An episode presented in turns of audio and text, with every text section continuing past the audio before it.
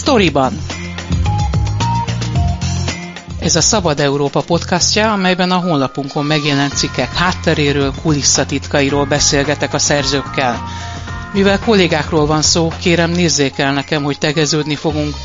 Én Fazekas Pálma vagyok, tartsanak velem és munkatársaimmal.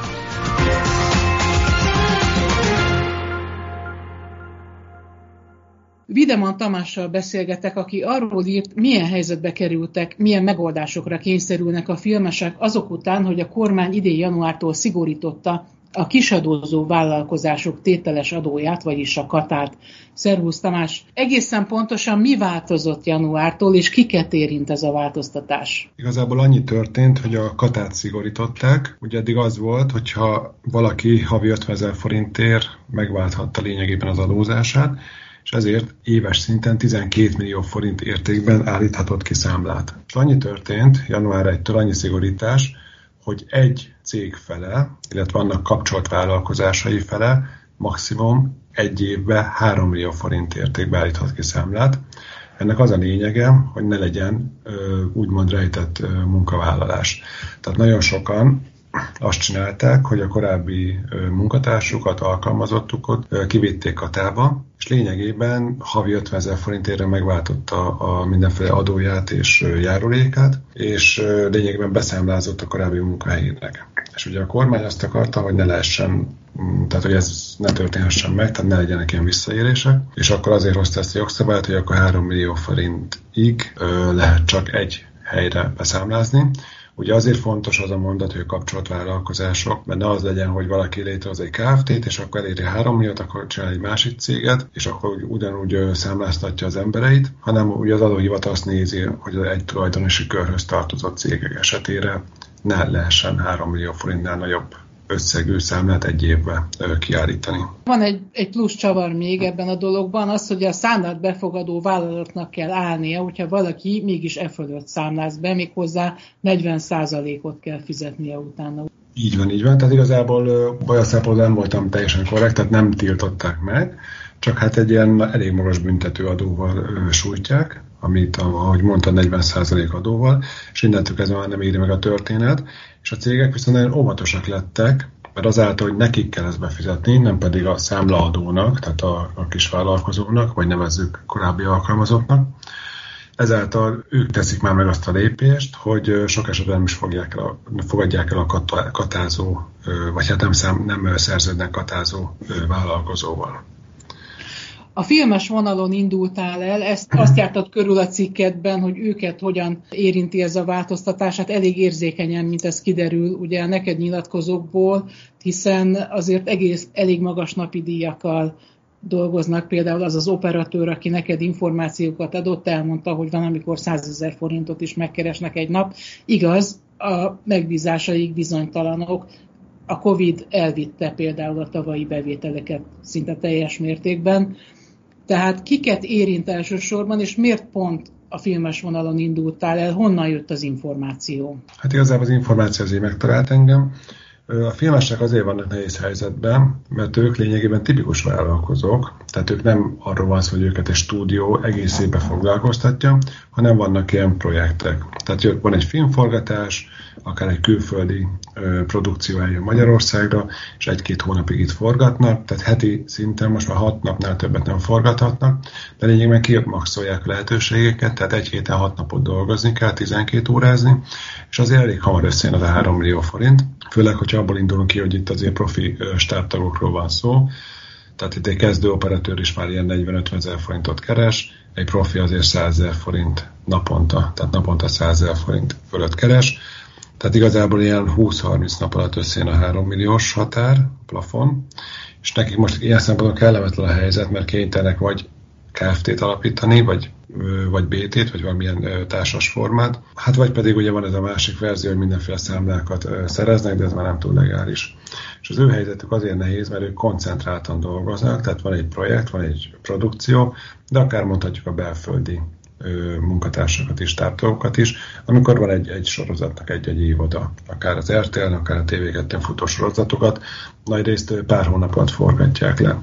Tehát egy évben koncentráltan előáll egy viszonylag magas összeg, amit eddig ki tudtak számlázni, hiszen 12 millió forint volt a plafon, most hogy 3 millió forint miatt nem tudják kiszámlázni, ezért vannak nehéz helyzetben. Ugye mondhatná azt a cég, hogy akkor 3 millióig számláz be, és akkor utána pedig alapíts egy Kft-t, vagy, vagy találjunk meg megoldást rá, de mivel a cégeket érinti ez az úgymond ez a büntetőadó, ez a 40%-os, azért már az elején elzárkoztak attól, hogy katásokkal szerződjenek. És igazából nekik lehet, hogy egy vagy két produkció van egy évben, tehát lehet, hogy jól keresnek egy-két hónapig, de utána a hónapokig nincsen munkájuk. Tehát nekik azért volt kényelmes az a kata, mert havi 50 ezer forintért lényegében így fizették a járulékaikat, mert voltak jelentve, és igazából csak rajta múlott, hogy egy-egy melós hónap után mennyit tesz félre, hogyan gazdálkodik, hogy kibírja a következő filmforgatásig. Utaltál rá az imént, azért különböző megoldásokat keresnek. Jövedelem csökkenést hozott ez a változtatás, hiszen ha találnak egy céget, amelyik beszámlás helyettük, nem ingyen teszi. Milyen tarifával dolgoznak ezek a cégek? Így, van, beszéltem egy adószakértővel, és ő azt mondta, hogy a hogy a kata nem csak őket érinti, tehát nagyon sok pénzügyi tanácsadó, tehát van egy csomó olyan szakma, ahol a kata nagyon jól jött, és most ők is nehéz helyzetben vannak, és azt vizinálja, hogy beindul ez a számlagyár. Számlagyárak esetében legalábbis filmes vonalon most ilyen 8, kötője 20%-os sikerdíj van, tehát lényegében idézőjelben mondom a sikerdíjat, tehát lényegében a fizetésük most 8-20%-kal csökken, hiszen ennyivel kevesebb pénzt kapnak készhez, miután egy számlagyárnak a szolgáltatásait, ismét idézőjelben szolgáltatásait vették igénybe, ami egyébként nem túl legális. Nyilván azokat is érzékenyen érinti, akik nagyobb összeget keresnek, de azokat meg még inkább, akik úgymond a filmesek egy tágabb körében, egy kiszolgáló részében dolgoznak, például sminkeseket, statisztikákat, statisztákat, mert ők jóval kisebb bevételt kapnak egy eh, napi forgatás után. Így van, a sminkesek, fodrászok, tehát ott is vannak ilyen vezető pozícióban, akik ilyen 60 ezer forintot megkeresnek per nap, de a legtöbb az inkább ez a 25-30 ezer forint. És például pont a fodrászok esetében volt egy ilyen eh, mondás, hogy nekik már nem biztos, hogy megéri egy ilyen produkcióban részt venni, hiszen azért 30 ezer forintot, 25-30 ezer forintot már egy fodrász tényleg reggel 8-tól délután 4 dolgozik, már megkeres legalábbis Budapesten. És igazából for, forgatás azért olyan, olyan olyan szempontból egy kemény dolog, tehát napi 12 órákat lenyomni, kint lenni 40 fokban, van, aki bányában forgat, 10 fok, marha nagy nedvességtartom, stb. Tehát olyan helyszíneken forgatnak, olyan embertelen körülmények között, ami azért kiveszi az emberekből az energiát, akár szakadó esőben, akár gumicsizmában ott állni, csinálni a hajakat, sminkálni az embereket. És igen, van olyan fodrász, aki azt mondja, hogy inkább elmegy akkor már egy üzletbe, és akkor 8-tól 4-ig megkeresi azt a pénzt, amit, amit egy ilyen filmforgatáson megkeresne. És egyébként nagyon fontos, és ezt mondják az adószakértők is, hogy 3 millió forintra levinni az egy céghez beszámlázóknak a, a határát, az azért is nehéz így küzdeni a rejtett munkavállás ellen, mert az ez mégiscsak egy 250 ezer forintos fizetés, és azért nagyon sok ember keres 200-250 ezer forintot, vagy ennél kevesebb összeget, tehát akik valóban úgymond, tehát most a cégekről, munkáltatókról van szó, hogy visszaélnek a katával, és a munkatársaikat, munkavállalóikat foglalkoztatják, úgymond alvállalkozóként, na ők ugyanúgy benne maradnak ebbe a 3 millió is hábba,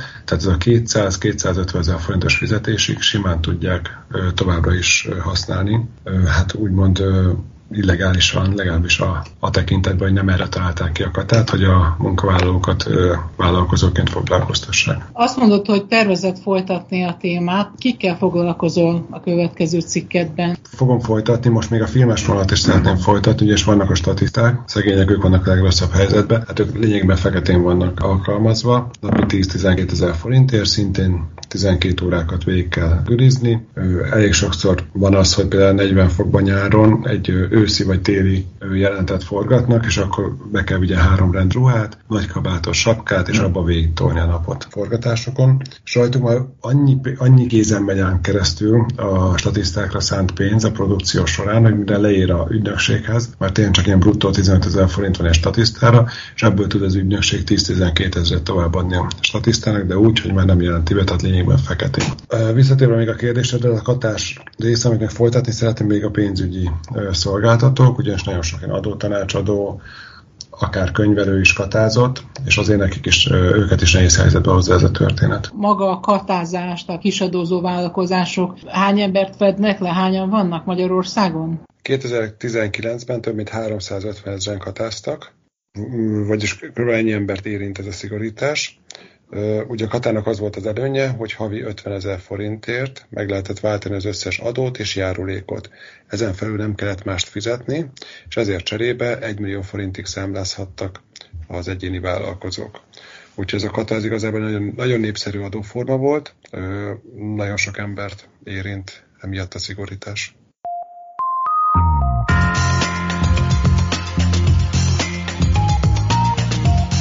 Ez volt a Storyban, a Szabad Európa podcastja a honlapunkon megjelent cikkek hátteréről, kulisszatitkairól. Én Fazekas Pálma vagyok, köszönöm figyelmüket munkatársaim nevében is.